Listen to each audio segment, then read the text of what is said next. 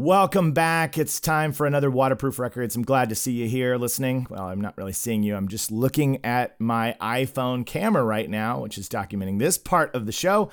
But let's just pretend that I'm looking through wherever you are right now and I'm staring at you through the abyss. And we're together. We're going to listen to music. We're going to talk about music. It's going to be amazing. Um, I love having you here at Waterproof Records, and I'm so excited for today's show because um, I made friends with this gentleman online. We befriended each other that way first, and then I finally got to meet him and hang out with him for a little bit. And I'm looking forward to doing that again sometime soon. Um, you already know who my guest is. There's no surprise here because you clicked on the episode, you saw it in the title, and you were like, no way. Jacob Givens got this dude? Amazing.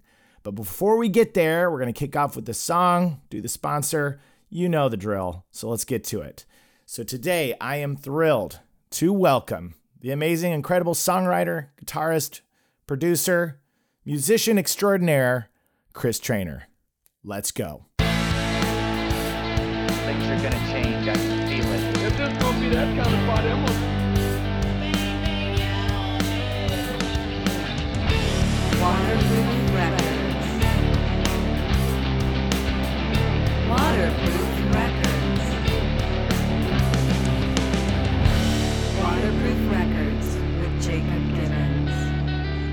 All right, before my, my gaze moves down to my Zoom camera and I welcome Chris onto the show, we're going to talk about DistroKid. DistroKid is the sponsor of the show, and I love him. You should love him too. You should trust me on this. I'm telling you right now, if you want to get your music out into the world, you got to use DistroKid. They make it so easy.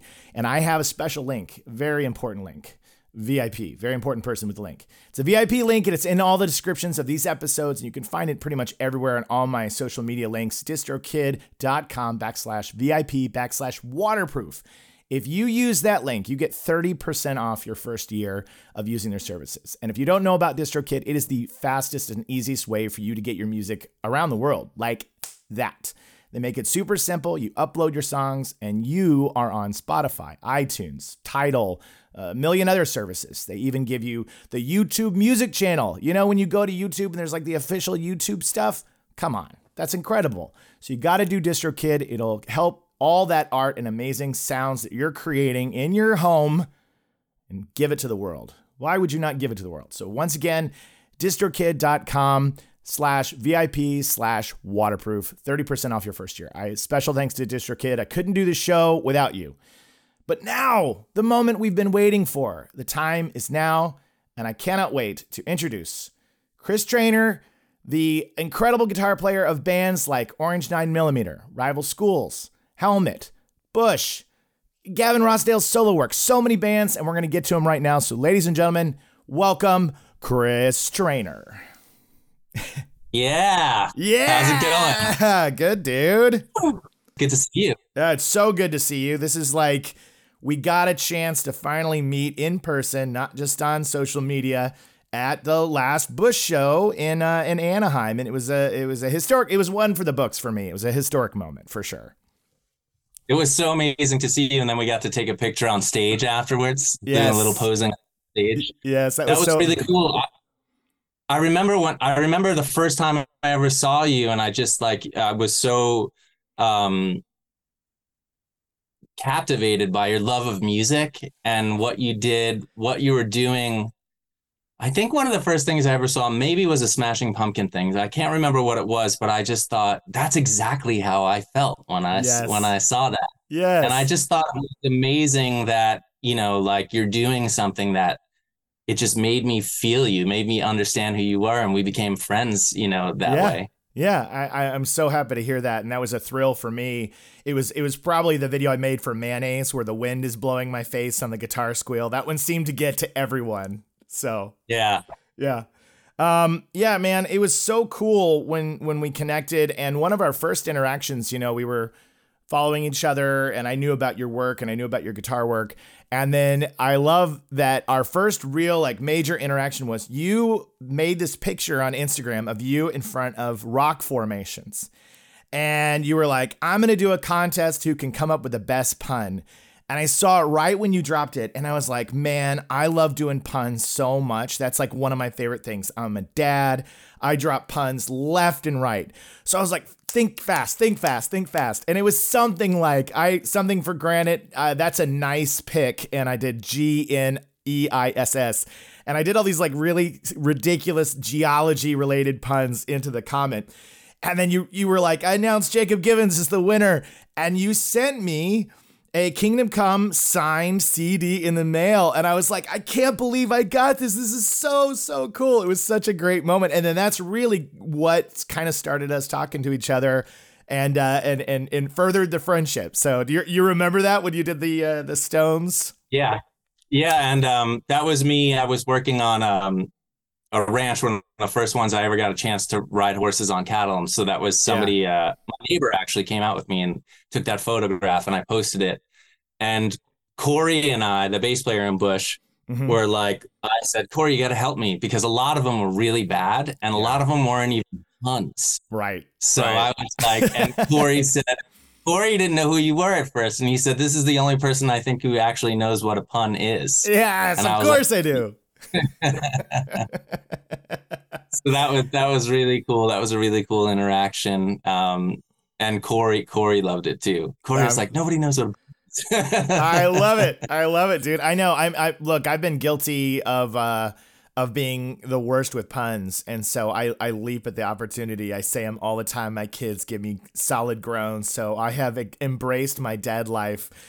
A hundred percent, and so I knew it, and I and I saw in the competition. I was like, okay, but there was a there was a KROQ. I feel like there was a KROQ DJ, like somebody that I was really familiar with, who was like a front runner with me. I feel like we were neck and neck, and I, I just yeah, and I was like, Allie, Allie, you'll you'll be able to get this from Chris no matter what. Let me just have this, and so I was so happy. I with that. actually wrote her and I said, you know, I said, I know you for a long time and yours is great, but if I let you in, that's going to be like insider trading. You totally, know, people. Totally. Yeah, I- I- if she would have won, I would I would have messaged. I would like, Allie, come on, I've been listening to you on the radio for years. Let let me have this. Um, but Yeah. I I was stoked, and once it came in the mail, I did this video where I was so excited to open it up, and it was the first time. Um, you know, this was kind of early in my things are growing on the internet, and I published the video, and right away, somebody really kindly was like, "Hey, dude, your address is like just laid out for the whole world to see as you're opening up that package," and it had not dawned on me that that might be a problem for me. You know, like just the whole world knowing where I live. So I immediately I was like, oh, I gotta fix this. I gotta fix this. And and even since I still I still completely forget because for me, you know, t- little over two years ago, this wasn't happening in my life. I wasn't you know making silly music videos and going to see Bush and talking to Chris and meeting Gavin and you know all the things that have happened. Um, and so my life has changed so tremendously, and it, it's been just so awesome to interact with heroes and gifted musicians and get a chance to see them live and and hang out. And so I'm not only just thrilled that we got a chance to meet and we're talking right now, but that you agreed to come on Waterproof Records, which uh, I've been I've been dreaming about for a, for a while now. So I'm I'm glad you're here. Yeah, it's so cool. I'm happy to be here. I'm happy to be here. Yeah. Um, so do you want to talk a little bit about meeting Dean and Robert? Because I love Yeah. those guys. Yes, absolutely. I'd love to talk about that. I you're the first episode that I'll be putting out since I went to Rock and Roll Fantasy Camp. So to give the audience kind of a brief rundown, I know I think I said I'm headed to it soon, but it happened. It the the, the event occurred and it was really a dream come true. It's this thing that's been going on for 27 years, Rock and Roll Fantasy Camp. And uh, you know, it's not it's not an easy thing to get into because it is it's a little costly to be a guest. But they reached out to me and they were like, you know, we'd love for you to come. You know, we've seen your videos, we like what you're about. And as soon as I saw that the guests were Robert and Dean DeLeo, I was like, and Kim Thayil from Soundgarden, I was over the moon. I was like, you got to be kidding me. And so I was so in. Uh, 1993, my first concert, my first real rock concert was seeing STP right off of Core coming out in Tulsa, Oklahoma. And so I knew I was so excited about that. And then Robert and I started messaging each other uh, through Instagram and we started talking. And I was like, I'm going to be at Rock Camp, dude. I'm going to be there. And he's like, dude, what song do you want to play? And I was like, dead and bloated all the way. And so we got a little friendship going. And then um and then the the day that they show up, it was cool. I felt I felt like a badass because, you know, all the campers are really excited that the DeLeos are there and they're handling the moment with with care. And I go upstairs and there's a couple other people waiting there in the lobby and Robert sees me and he's like, "Jacob!" And we just hugged. And I you could see all these other people who are like managing the camp looking up like, "How does how does this dude know Robert DeLeo?" You know? And so that was like I was freaking out. And then the same thing happened with Dean. Those guys, they made me feel like I was an honorary DeLeo in like five minutes. You know what I mean? Yeah. Yeah. They're Such incredible people. They're Yeah. incredible people. They're, they're terrifying musicians. Yeah. Like yeah. they're so good. I remember the first year, I think in 2002, when I was touring with Bush, we played a couple of outdoor radio festivals where like we would open for Stone Temple Pilots and they would open for us on the stages.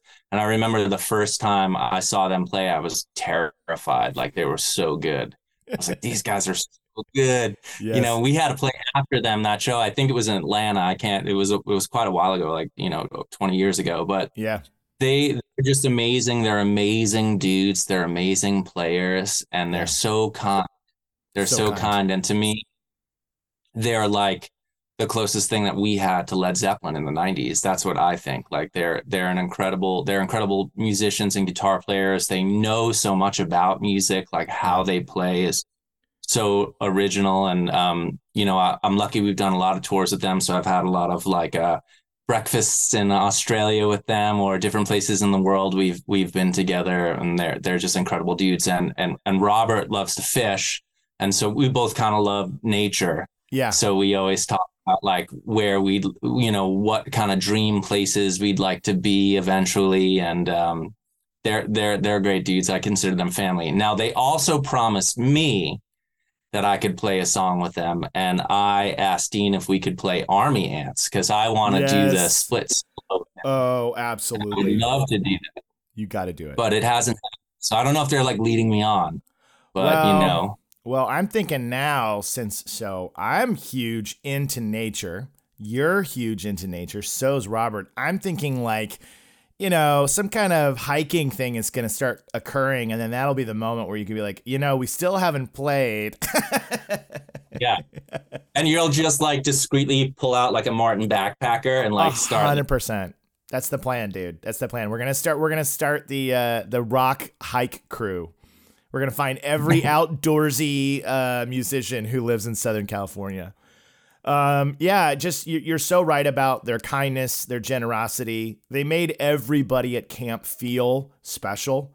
They just took a lot of time to talk to people, and they made them feel really um, welcome. And no, no part of them felt like they were rushing to get out of there. And those guys are just watching brothers play together. They're just in lockstep. You know, they they they're so in sync with each other, and that was even asked in their Q and A as to you know how it is playing with other musicians as opposed to each other. And they talked just about the shorthand. You've been they've been playing music together since they were teens, and uh, that was really cool to see. And you're right about the Led Zeppelin. I remember being a teenager, and the chords that were being played back before the internet and you could try to get your hands on like a guitar world with a tab but there was a lot of this like discussion as to like what what what chord is this? What kind of jazz you know seven eight nine ten whatever position on the fret are we playing? And it it was it was really fun because it was watching him play and you go just such a unique style and chord changes and so yeah they're they're really really superior mu- musicians and uh, it was an honor to meet him for sure Jimmy Page played a lot like that too. I, I learned how to play guitar um, off the Zeppelin records on vinyl. yeah One of my cousins got married and his wife wouldn't let him have his record collection for some reason. I don't know. Maybe I'm getting a story right. No disrespect to her, but I got his Zeppelin records one way or another. And I uh, spent the summer indoors with my, I stole my sister's like Fisher Price plastic record player nice and I would just like do a riff and, and learn it. And uh, a lot of times, especially when I was growing up, you think, oh, I know how this Zeppelin thing goes because it's how it feels. You know, Yeah. like we feel music sometimes more than we listen to it, right which is not a bad thing. But Jimmy Page played when you get like down into it, the stuff that he was doing, Mhm. um, it's strange. It's not like common bar chords and stuff like that. And that's a lot. I think that's where that's also why I say like Zeppelin because I think Dean pulls a lot of that stuff, you know, Yeah. into the '90s Yeah. and now. Yeah, absolutely. And was that your experience too as a guitarist, as a kid, uh, that it was a lot of figuring stuff out on your own on the guitar um, initially, just kind of like making it up as you go, and then and then learning the quote unquote correct way to do things later, or what was kind of your journey as a as a guitar player? Um, my my parents who took good care of me couldn't afford to have lessons. I had one lesson. Yeah. I walked with like an acoustic guitar case in cowboy boots, like six miles in the snow. I'm not joking. Really, really, and, And, this was know- in New York. In New York. It- yeah, in Long Island. Yeah. When I I went to high school and um and the guy I can't even remember what the guy taught me. Like it was at the time when everybody was doing like super shreddy stuff, but it wasn't enough to go on. So I just learned by ear. I learned, you know, so I learned a lot of like classic rock stuff first. And then I started to get into bands like Jane's Addiction and Smashing Pumpkins, like the earlier of the alternative, you know, like Yeah. they came out a bit earlier. Um, and then I started writing my own stuff. Like right away, I got a record deal with Orange Nine Millimeter. I think when I was 18. Yeah. I think a lot of times when we did our first tour, I was definitely under 21 and I couldn't get into certain clubs. Like I would do a sound check Really. and then they wouldn't let me back in because I didn't have ID. And I was like, I'm supposed to be playing my one show in California. My band was on stage waiting for me. And I'm like, I'm supposed to be there. Oh They wouldn't let me in because I was too young. Wow. Um, so then, you know, of course, of course, the journey is like when I started playing with Gavin and, you know, we we did a record with all studio musicians and um, Page Hamilton from Helmet is a you know a highly educated musician. All those dudes were actually in the original band, and so I I learned over time. Yeah. And uh, I had this journey of learning guitar and learning about theory and, and and doing stuff like that. But really, what I've come back to is um, your initial impulse as a musician, like what gets you into music, is what's special about you right. and that's really like um, I just did an interview, like a rig rundown for a guitar magazine, and I'm really trying to encourage people to just play. Like you don't have to be the fastest guitar player or know the most stuff, or you don't even have to know the notes. The notes could be called like snake tree bush. Like it doesn't, Yes. no pun intended, but you know, well done. Well done.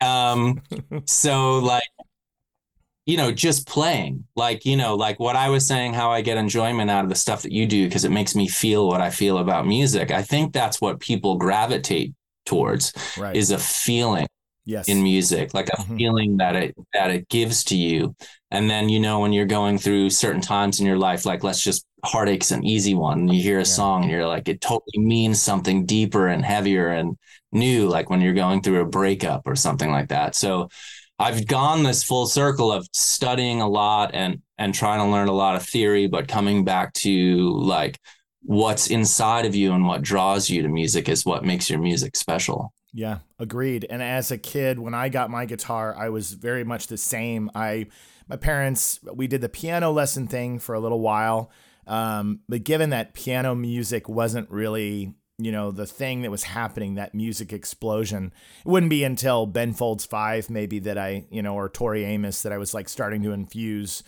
you know, piano work into what I was enjoying. But um, besides classical as a kid. But I, I when I got my guitar, I knew this kid in my town who played the bass, and he was so fucking good. He was like, he could play, you know, like it seemed like at the time it was like Les Claypool slapping, going all over the place.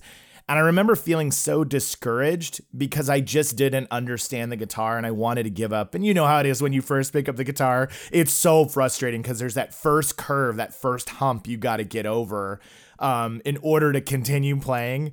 And I remember just being like, I can't be fixated on one, trying to play like somebody that I admire um, and or knowing everything and understanding it. I just gotta play. I just gotta kind of take it one day at a time and try to figure out songs that I'm enjoying and listening to. And and uh, you know the alternative and grunge explosion at least took a little bit of the pressure off because learning up some bar chords and you could play along to these songs. Whereas when I was younger and it was all glam hair metal, shred metal. That was super intimidating, right? It was like these guys are like flying all over the neck, and I was like, I'm never gonna get there.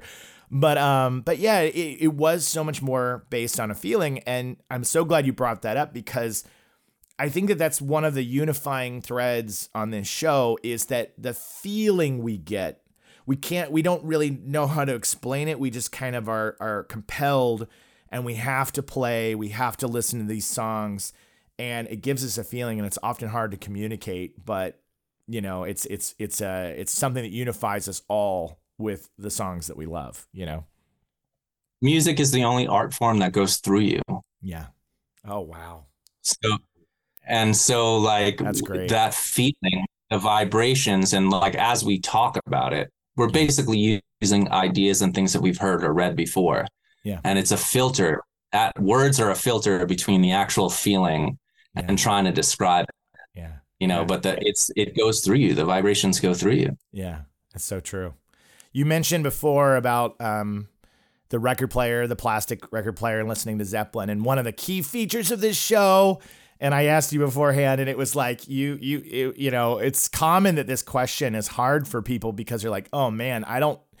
I'm not 100% sure at the specific moment, but the waterproof record, the unsinkable tune, uh, the album that really made you go, um, I've got to play guitar. I have to play guitar immediately. I've got to get my hands on one. I got to start playing. And when I asked you, you had a ton of influences that you were hearkening back to, and we kind of circled in on um, on Led Zeppelin. And what was the album Yeah. that you were kind of, you know, but you had a lot more. And and please feel free to reference those. But w- w- which album did you choose from Zeppelin again? Physical graffiti. Physical Graffiti. Yeah, yeah. What- Um, what stuck stuck out to you when kind of reminiscing in your mind about physical graffiti in particular um feeling you know song Well, when when I was a a kid and I did a lot of stuff I wasn't supposed to, which I don't do anymore. what Um, uh, a friend and I, I stole somebody's boat at night, and we drove out, and it had a tape player, and we put uh, that record in, and it started for some reason. I was trying to look up the track listing because I remember it being the first song on one of the tapes. It's like a double or a quadruple tape cassette thing yeah and we put the cassette of uh, in the light in and we were out on the ocean and i don't know if you've ever been out in the ocean at night but you can't see it's Yeah. pretty dangerous there's Yeah. like nothing going on yeah it's super scary and the beginning the beginning to end the light has this crazy keyboard beginning Yeah. and i just remember i was probably high but i remember like sta staring out and hearing this keyboard thing and it just felt like it was going forever and i was just like wow like sucked into it sucked into the darkness and then it comes in with that riff "Ba-na, ba-na, ba-na, ba-na." and i was just like floored yeah. Like it was terrifying. Right. And i think like there's an aspect of the music that i gravitated towards has like a slightly dangerous like kind of terrifying edge to it. Right. And that was that was like what i remembered about that record. But the truth is is that you know growing up in the 80s it was a totally different time. Yeah. and uh, we had this band of kids that was a high school graduates and they would come in and like play at like lunchtime and they would play Allman Brothers and like the guitar player wailed on those slide things. Wow and it just I was like I got to do this. Yeah. you know i try to find i need i knew i wanted to play guitar and then we would like i don't know why they let kids roam around back in the day that they don't do it now but we would like roam around and i remember you know you know being in parking lots where people had camaros and they were playing like zeppelin and you'd hear like black sabbath coming out of the cars it was like a real car culture right. you know? And um so i found i was like sit, told one of my parents i was interested in guitar and they were like well your great grandfather's guitar is like under the steps. Yeah. And like i went and i crawled like through all this like dusty stuff and i pulled out like a, a 1950s gibson epiphone arch, archtop it's actually pre-gibson really yeah and i just like figured out how to put strings on it. And I think I learned because the that high school band also played it Sweet Child of Mine. I think that might have been the first thing I ever taught myself. Yeah. You know, That that- opening, that opening, uh, boo dee doo Yeah. doo wee doo wee doo. Yeah. But you know, it's a it's a it's a confluence of of influences. Yes. You know? Yeah. And and um and there was a lot of uh things happening and and I was influenced by the older kids, you know, like cuz I was just like out in the in the street, you know, and there was like, you know, like hearing kids play this or sneaking into parties of older kids when you're younger and like hearing ACDC you know, uh, in like a backyard, you know, like keg party somewhere. And I just thought like, this is, and it's still in a way like, I, I love a lot of modern music and I, I I went through the 90s like actually touring in bands and meeting these bands that were great but there's something about the initial impulse of like those bands like Zeppelin, Sabbath, ACDC, where it's just Right. like so powerful and so raw because they didn't have a lot going on. Like ACDC is exceptionally raw, Yeah. Oh, but like still kids today. And that's the interesting thing about the digital age. Like there's no timeline anymore. Right. When we were growing up, it's like, oh, you got to get big by like you're 25. And then like, you know, when you're 30, the music that you like is over. But Yeah. now like kids go on YouTube and they're like listening to Iron Man because it's Yeah. good yeah. and they like it. So there's no timeline for appreciating rock music anymore. That's so true. Well Yeah. said.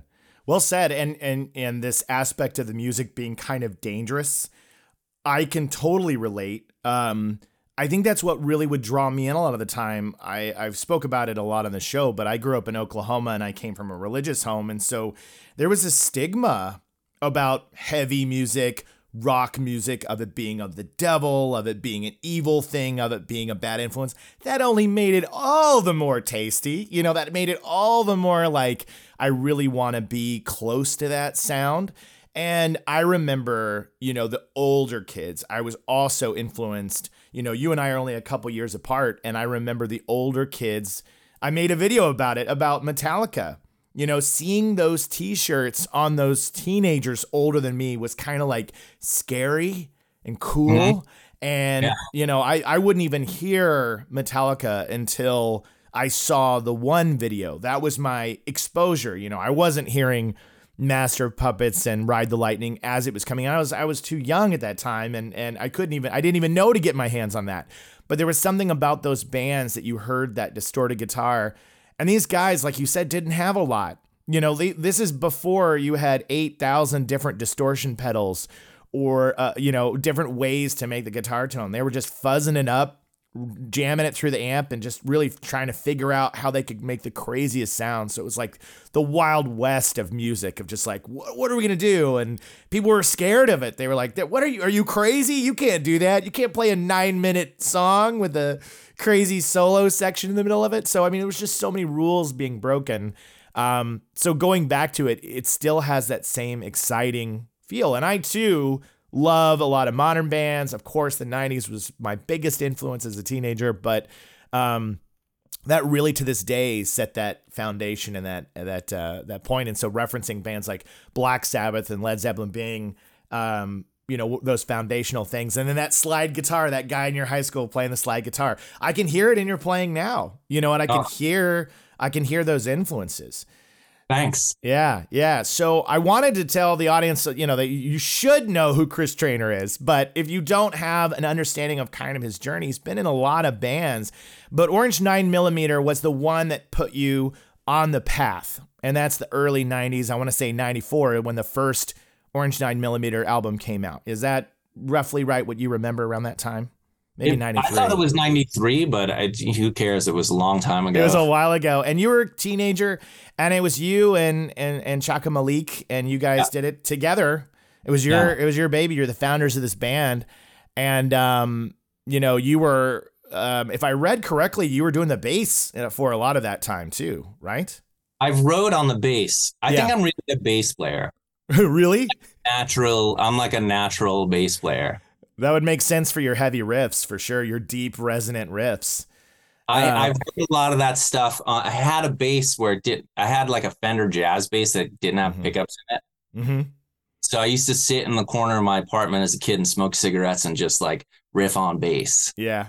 Yeah. You know, so, like if you listen to a lot of the the first Orange Nine Millimeter album, the bass parts are pretty complex, maybe too complex. I don't know, but they Yeah. they I I like I like writing from the point of the bass, and uh, Chaka taught me a lot about um, the connection of the bass and the drums. We spent a lot of time together, like talking about music and listening to different genres of music. So that was um, bass is like, you know, I played bass for a couple shows for Blur.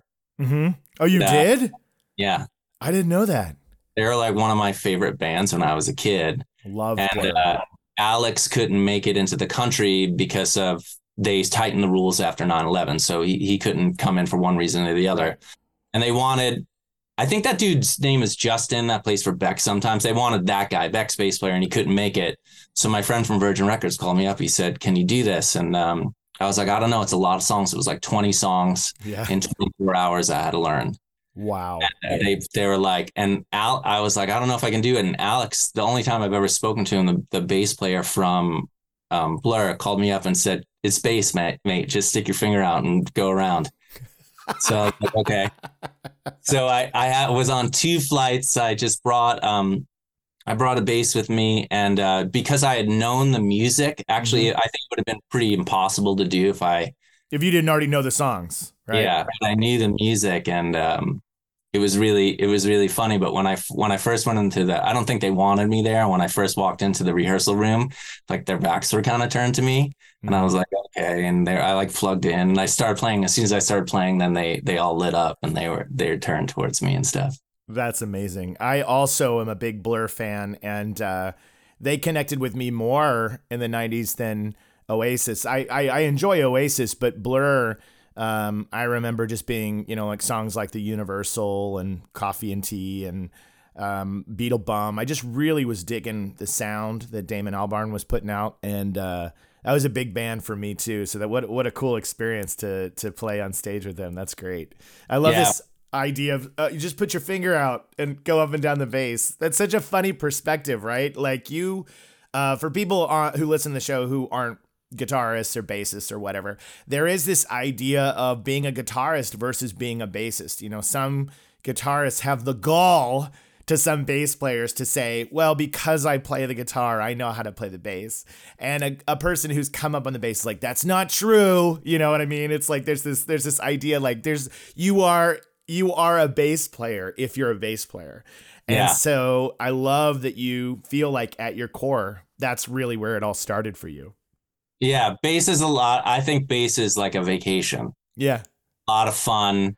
Yeah. and like, y- y- you're you're responsible for holding it down, but also no one's really scrutinizing you. Yeah. And then people that are like pure lead guitar players, like Justin Derrico that plays in Pink's band. He's a friend of ours, yeah. and it's just like you see him as like, and you're just like, you know, that's not me. Yeah. You know. yeah. Yeah. So I think there's like people that are, you know, you just kind of gravitate towards stuff. And I like riffs, like, you know, like playing in Helmet. Helmet, uh, I was lucky enough. That was one of my favorite bands. And when Mine they, too. when they, when they, when Peter first left the band and they were having people, I was in Orange Nine at this point, and they were having, they said, oh, people are going to try out. I don't know who tried out, but Rob got the gig. Rob's a great person and a great guitar player. But I was upset. I was like, they didn't call me, but they didn't know who I was. So it didn't Yeah. matter. Yeah. Yeah. But um, eventually, when I got that gig, it was amazing for me because going through the process of having a major label record deal so young and the expectations that were put on me, it kind of really knocked me out of my stride and put me off my path. So, Really? like, being like a big brother, like, took me in, and all I had to do was play these awesome riffs. Right. I wasn't responsible for anything. yeah. He wrote all the riffs, and they were like, "Here, do this," and I'm like, "Awesome, this is awesome." Yeah. and they would do this thing like which is a really cool i've never been in a band since that would do it but like we would jam on a riff for like an hour wow. You know it. i did it in high school obviously Yeah, you do sure, when you're sure. with your friends and you're like we can do this but with helmet we would jam on like a riff for a long time so that was really good when i first joined the original version of the band in the 90s Right. the only non-original member. I've made a career about being the non-original member. um, but uh, it was amazing, and it was just like such a good feeling, and and I learned a lot. And Page and I are still really close. We're good friends. I'm happy to hear that, and and you set it up perfectly because I was about to say after Orange Nine was Helmet, and that was essentially the next band you were in, involved with, correct? Uh, of the Yeah. journey, yeah, Yeah. And, and then after your time with Helmet came to an end, was that around the time that you were you were into the the rival schools? Is that correct on the timeline? No, I, I took a break. Yeah. I was gonna when Helmet broke up. That kind of broke my heart a little bit yeah, because it was only a year that first time around. oh really? Yeah, so I had come into a band that was like falling apart, Oh man, and it's like really heartbreaking as a fan too. You're just totally. like, you know, like it didn't it didn't feel good, and um, I had met a girl and I'd fallen in love with her. I actually tried to start a band afterwards. I remember we I was in Manchester actually, and and I knew Helmet was coming to an end, and I had like a guitar and I brought it up to my room, and after being in Orange Nine and Helmet. I looked at the guitar and and I was staring at the guitar in my hotel room and I actually cried a little bit because I was just like, um, I don't know if you're supposed to say that because I'm maybe I'm supposed to be tougher than that. but I, no, no, no. Everybody knows me as the Feely guy, man. This is the right show. I, I, I hope that people come on my podcast and it's notoriously like the breakdown moment. Like all musicians come on here and go, oh man. yeah. Well, I, hopefully I'll start the trend for you. please, please, please, please. But I remember thinking like, I don't know what to do now. Yeah. Like because both those bands I thought had pretty original styles. Yeah. and I didn't want to just like when you pick up a guitar and it's just like this, you know, like G D whatever. Like even Yeah. as great as a lot of songs are like that, you know, Sure. um, I just didn't have it. I couldn't think of a way that I could like do something interesting, Yeah. and I thought like this is it. And uh, I tried to start a band afterwards, but like, and I was actually gonna sing in the band, Yeah. but like anybody that was good enough to be in my band wanted to be in their own band. Yeah, so I was in this like weird place where everyone was like, you know, well, my music is like this, and you're like, fuck. No. You know, funny. it's just like, okay. So uh I met a woman, I fell in love, we had a kid, I like moved to Virginia. I was like painting, faux painting mansions and sort of giving of guitar. course. Yeah, that as one does. As one does. and um and then i uh i got the bush gig because uh Dave Sardy who is the one that hooked me up uh, he's a producer i don't know if you know him he produced like jet and like a bunch of big records he did a helmet the record name, the name is familiar. Yes. he's a fantastic producer he had an incredible band in the 90s called Barkmarket but he produced an orange nine record uh, a helmet record and a bush record. And he Wow. introduced me to gavin. I had met him at a party. It was rick rubin's birthday in new york. And i was living i was driving like a busted up like used minivan that i didn't couldn't even afford having like taillights in the car. And i was just like surfing every day. And i didn't think i was going to play music ever again. Wow. and uh, Rick Rubin's birthday party, I met I met Dave, and he's like, "What are you doing?" I'm working with a band that needs a guitar player, you know. And I was like, "Cool." And I thought it was Slayer because he was working with Slayer. And you're like, I'm gonna be in Slayer. I was like going home, going like practicing the Slayer riffs. Raining blood. You're like, fuck. yeah. but it turned out to be, you know, I got a phone call from from Gavin, and that's it. I was I I call, he called me when I was out on the beach. You know, I just got surfing, and um, Mhm. And then the rest is like our friendship built over the uh you know over the long haul with that but it was interesting kind of being the only american person in the band or the crew Yeah. you know and like such a culture shock and like learning about like this band's you know they were such a huge band they were they weren't not on my radar but they weren't Yeah. on my Yeah. and so to get in, into this world that had such its own history and fan base and and I love the fans, but it was a huge culture shock to me because, you know, like with the with the helmet stuff, I I knew them. I knew it. It was from New York. And then later on afterwards with the blur stuff, you know, like I didn't know any of them, but I just knew the music so personally. Yeah. And uh, so, but also when I joined Bush, um, I only did a year or two with them. And then Gavin, we did the solo record. So the solo record and the time of the rival schools record was around the same time. Gavin and I did his solo record, which is if I love that record, and the Institute record, which was a cool record actually. If it had come out now, I think it would have done better because it Yeah. was heavy and I think it threw people off. Right. So it was heavier than or more riffy than some of the Bush stuff. But um so we've built this relationship over a long time. And when he when we he decided to put the band back together, you might know the year better than I do. Maybe it was 2010 or something like that that. Sounds I, don't know. right. Yeah, that sounds about right. And uh, we went from like, because the solo record had Love Remains the Same, which was a massive success. Yes. And I thought we were going to do this again. And, and then he was like, we are going to put Bush back together. And I thought, oh, I'm out. You know, right, I thought, that, right. you know, like here we go asked- again. Yeah. But he, uh, he, he asked me to play with them and, and that was really cool. And, and we've been, it's interesting because our relationship keeps growing our friendship keeps growing my ability to make contributions towards the music keep growing like my kind of who i am is finding a space within in the bush universe Yeah. and uh, you know i know that robert and dean talk about a connection but corey and i and gavin and are so connected I love and it. I can tell if Gavin's in a bad mood if he's in the same room with me and I'm not looking at him. Or I can tell, I can hear in the music, like, uh, you know, sometimes we'll extend different parts of songs Mhm. and I can just feel it by not looking at him. We have the same thing. And what's interesting is with Nick, the new drummer, when we were looking for a new drummer, we had all these people come in. And I had actually asked two friends of mine who are big drummers that decided to come down and try out. I won't mention them in case I put them in a weird place with their current band. Sure. But um, I had had these people come over and they came to my house and I showed them the songs and I was like, you know, this. And I was like, I would love to have either of these dudes in my band. And uh, so when Nick came in, Nick, Nick Corey goes to me, he's like, hey, a friend of mine from college wants to try out for the band. And I was like, cool, you know, because Corey's my brother. And Yeah. I was like, whatever.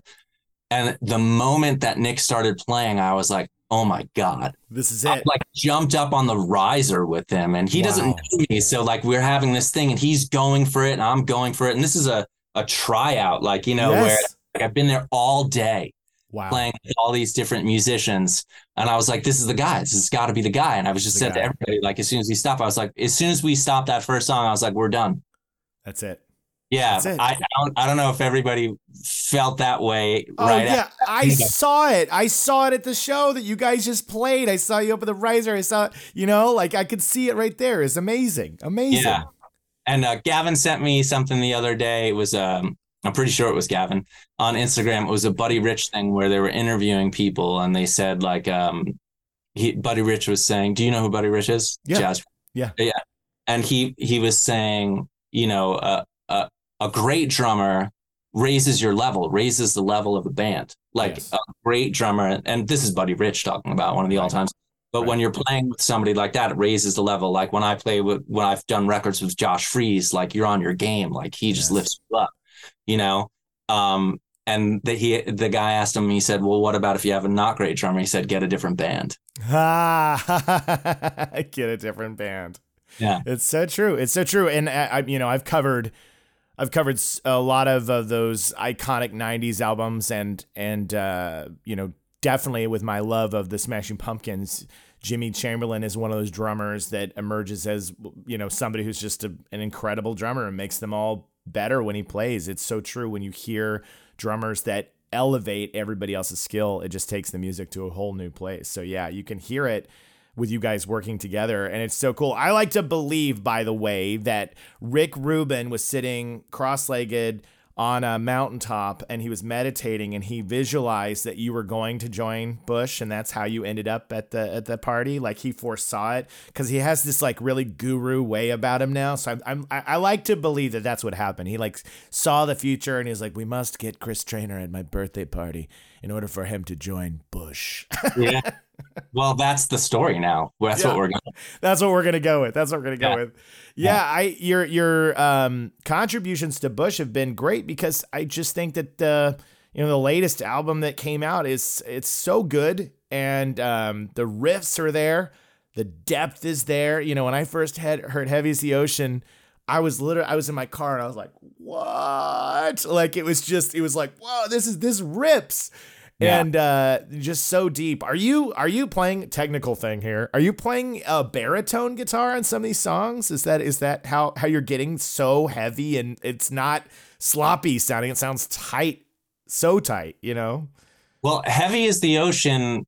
Um, so much of the he- heaviness of the record, Uh-huh. I don't want to mislead anybody, is like Gavin wanting to be heavy, Oh, I love that. you know, and that. and uh, I was like coming down when we did this last record. Uh-huh. I was coming down from the ranch that I was working on, and I had like three guitars without cases. I had like my 1971 Les Paul Custom. I had a. Oh, it's not here. I thought it was in my studio. I have a a, a 63 SG Junior and a cheap baritone, nice. like a Fender Mexican Fender baritone. It comes from Mexico yeah, yeah, yeah. um, and it and so we would just switch it and you know what was interesting about this record is everything went so fast Yeah. that like and Erik Ron's the producer and him and i have a i think the him he has a really good relationship with the band but uh, him and i have a friendship as well and we've we've worked on other stuff together so he- we would just keep like trading stuff and like trying, you know. So I'd be like, oh, here's a baritone. And I would like tune it. And when we came to do this record, I mean, when we came to tour on this record, I had to get two other baritones. Yeah. I kept going like, oh, you know, like I was just go moving so fast. I didn't realize like I was doing different tunings. And um, Yeah. so heavy is the ocean to me uh, is is is an interesting song because when I first heard that, when Gavin played me that, most of what's on there is what Gavin had wrote. So, so sometimes like uh, he'll come in with a song and I'll add stuff, or I'll come in with a riff and he'll sing on it. Right. But that song is like one where I heard and I was like, this is great. I added some like top layer things and like sound effects. A lot of what I do on in the studio, unfortunately, sounds like keyboards. So like, you know, like it gets remanded to, you know, like noise candy and stuff like that. yeah, yeah, yeah. That one I heard it and I was like, this is great. And it reminds me of Alien from the first record. Yes. Like it reminds me of something that would be on the first record. Not like a hit song, but like a deep track that you could hold hold on to. And um it feels really good. And we feel like, you know, we consider ourselves wolves. We always say like because over the course of the past 20 some odd years that I've been playing with Gavin, we've had different managers and different labels and different bandmates and like different, you know, different everything. And we always say that, you know, like, well, I, I think I said it first, but if he wants to say he said it first, he can. You get you get credit. You get I hear it's here. I said it first. Yes, here you said Uh, it first. I, you know, I said, you know, like uh, they threw us to the wolves, but little did they know that we are wolves. You know, and I just think Oh, like that's uh, awesome. we were out there and now people are like there's a hype about the band again like people is like bush is cool like everyone's writing you know and i'm not tooting my own horn here because we've been doing kind of the same thing for a long time Sure. but like we were like working to this point where people are starting to recognize the band as being like hey they have new stuff that's good Yeah. like play a heavy show it sounds modern and we feel good about that but we've been working hard for a long time to like kind of break through you know like being like uh people considering us a nostalgia act because we, we feel like we've been putting out good records for a long time right. Right. and we've actually had hits like Yeah. sound was number one like so it's not like you know like it's uh you know obviously more than machines is number one as well but we we keep like knocking at that door and saying like put us out in front of anybody and what's Yeah. cool now is that i don't know if you noticed this at the show that you came to the age group is diverse there's like It teenage was. to 60 year olds hmm I and saw it. people are like rocking. So it's like we feel like finally we're kind of breaking through and showing people like, hey, we're we're still good, man. Yeah. We're Yeah. still doing new stuff that's good. Yeah, a hundred percent. And it's interesting because for all of us in when Bush was exploding in the 90s and becoming such a big band, it, you know, people who weren't living during that time don't realize that because you didn't have the internet and MTV was giving you new bands, new bands, new bands over and over again, you kind of had to pick the one that you were going to really, or the five that you were going to like obsess over a little bit because there was just a lot of options. There's a lot of choices. It's just interesting when I make content about a band from that era that some people are laser focused in on and then I make and then others are like, "Oh, nobody cared about them." or whatever. And you're like, "No, that's not true. You just had to make you had to pick your your wolves Yeah. you wanted to run I love with." that you did hum. Yeah. Yeah. Hum is a band that so many people they said thank you and they because they're like, nobody knows about this band. And I'm like, well, I know about it and you know about it, but you're right that we have these pockets back then, right? You had the you only had enough time to really fall in love with so many bands because it's not it wasn't as available other than getting the physical copy, waiting for the video to air, you know, whatever weird thing Beavis and Butthead would would throw at you and be like, "What is this?" You know, it's it's or 120 minutes or Headbangers Ball. And so Bush was another one of those ones that was huge. And you'd see Gavin's handsome face all over your MTV and you'd be going, you know, these guys seem cool, but it was another one of those ones that was among these so many hit bands at the time that I'm really getting a chance to enjoy Bush's catalog more now. And mm-hmm. that's what I think is so cool that what I saw there that night was you guys were going through songs spanning decades Yeah. and it was connecting to everybody in the crowd. You know, you saw people singing along on the new stuff. You saw people singing along on the past few record stuff. You saw people singing on the old school, you know, OG 90s stuff. Yeah. And that's just a really cool position to be in as a band um, because it all felt uh, together. It felt it, it felt a natural progression of music. It didn't feel like, and now we're gonna go completely out of left field, you know, and do the next half hour uh, bluegrass. You know, it was it was it was it was a, a, a building towards momentum for Bush, and you can really feel it with what you guys are doing. So I I think it's pretty exciting time for you guys. Yeah, I thank you for noticing that, and I I feel the same way. And I just think like you're seeing a band that has a rich history, Mm-hmm. a singer that's one of the, and he's my friend. and He's the singer of my band, so maybe it's it's you know doesn't seem genuine, but it is that he's one of the you know he's just has an iconic voice. When you hear his voice, It's unmistakable. yeah, and and so to me like, and he's one of the last dudes Yeah, that era. totally. like you know come out and see this band while it's we're kind of we're hitting our stride Yeah. you know and he just sounds amazing and there's nothing like you know we're we're we're ready to go like when we go out there we put everything out there we never phone it in you know sometimes beforehand i'm sitting in the dressing room and i'm like you know because it's like a it's we tour a lot Yeah, but you when do. we go out there, it doesn't feel like that. We look at each other, we look at the fans. We're not letting anybody down, and we're going to the mat for that show. We do it. Oh man, uh, you had posted some concert pics because you came through close to LA, I think, last summer, um, and I didn't get a chance to to make it because it was that you know there- there, there's so many shows, right? And so I, I missed it, but I saw these pictures, and you guys are leaping around stage. You were you were giving your all, and I was not disappointed when I saw you at Anaheim. I was like, these guys are crushing it up there. Just so much exertion, and uh, you know, getting a chance to shake Gavin's hand backstage and, you know, meet this guy that I've been hearing for 30 years. And you're right, being one of the the original voices that's still alive. I often talk with people, you know, after being with the DeLeo brothers and Kim Thayil from Soundgarden. I mean, back to back, those are two bands that lost their frontmen. And then you go down the list and you go, MVP us too. uh, yeah. Oh yeah, yeah, yeah, yeah.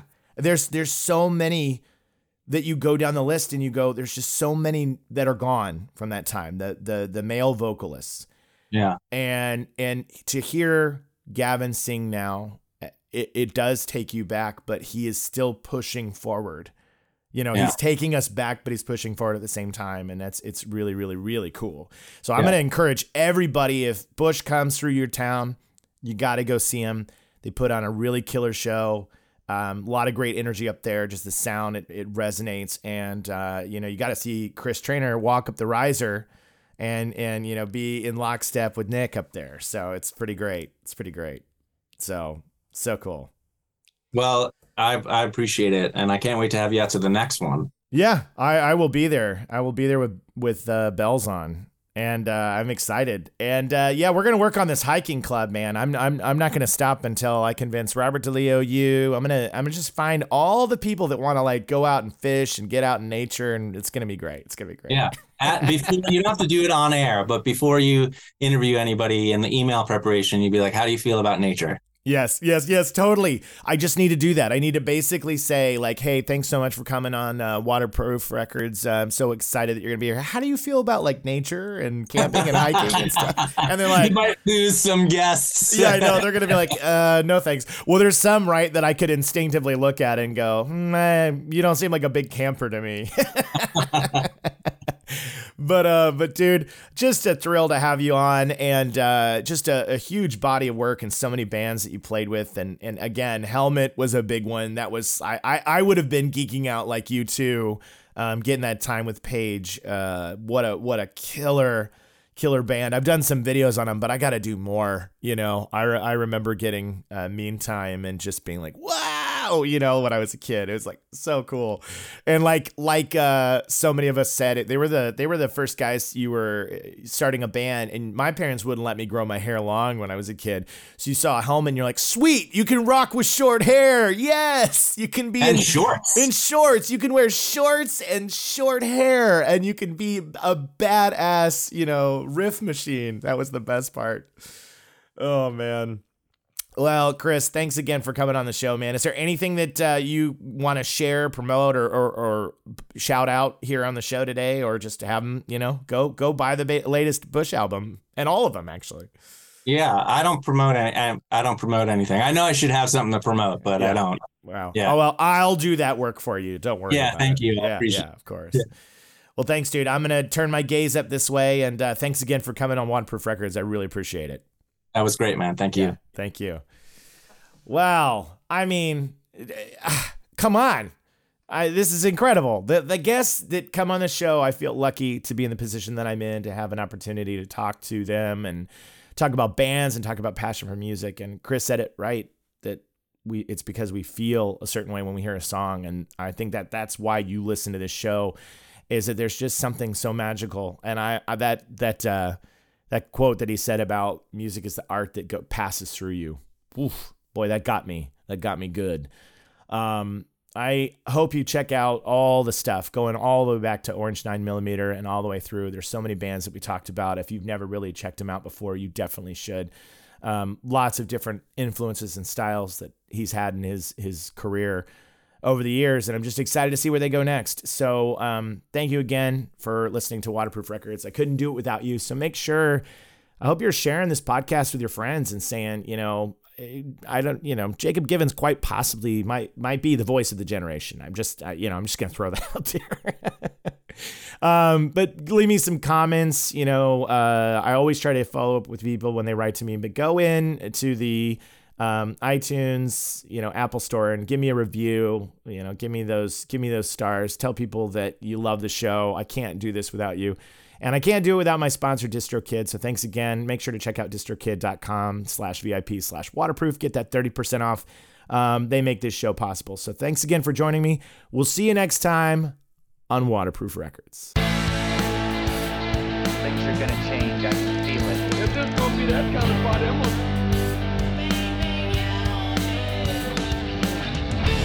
Waterproof Records. Waterproof Records. Waterproof Records with Jacob.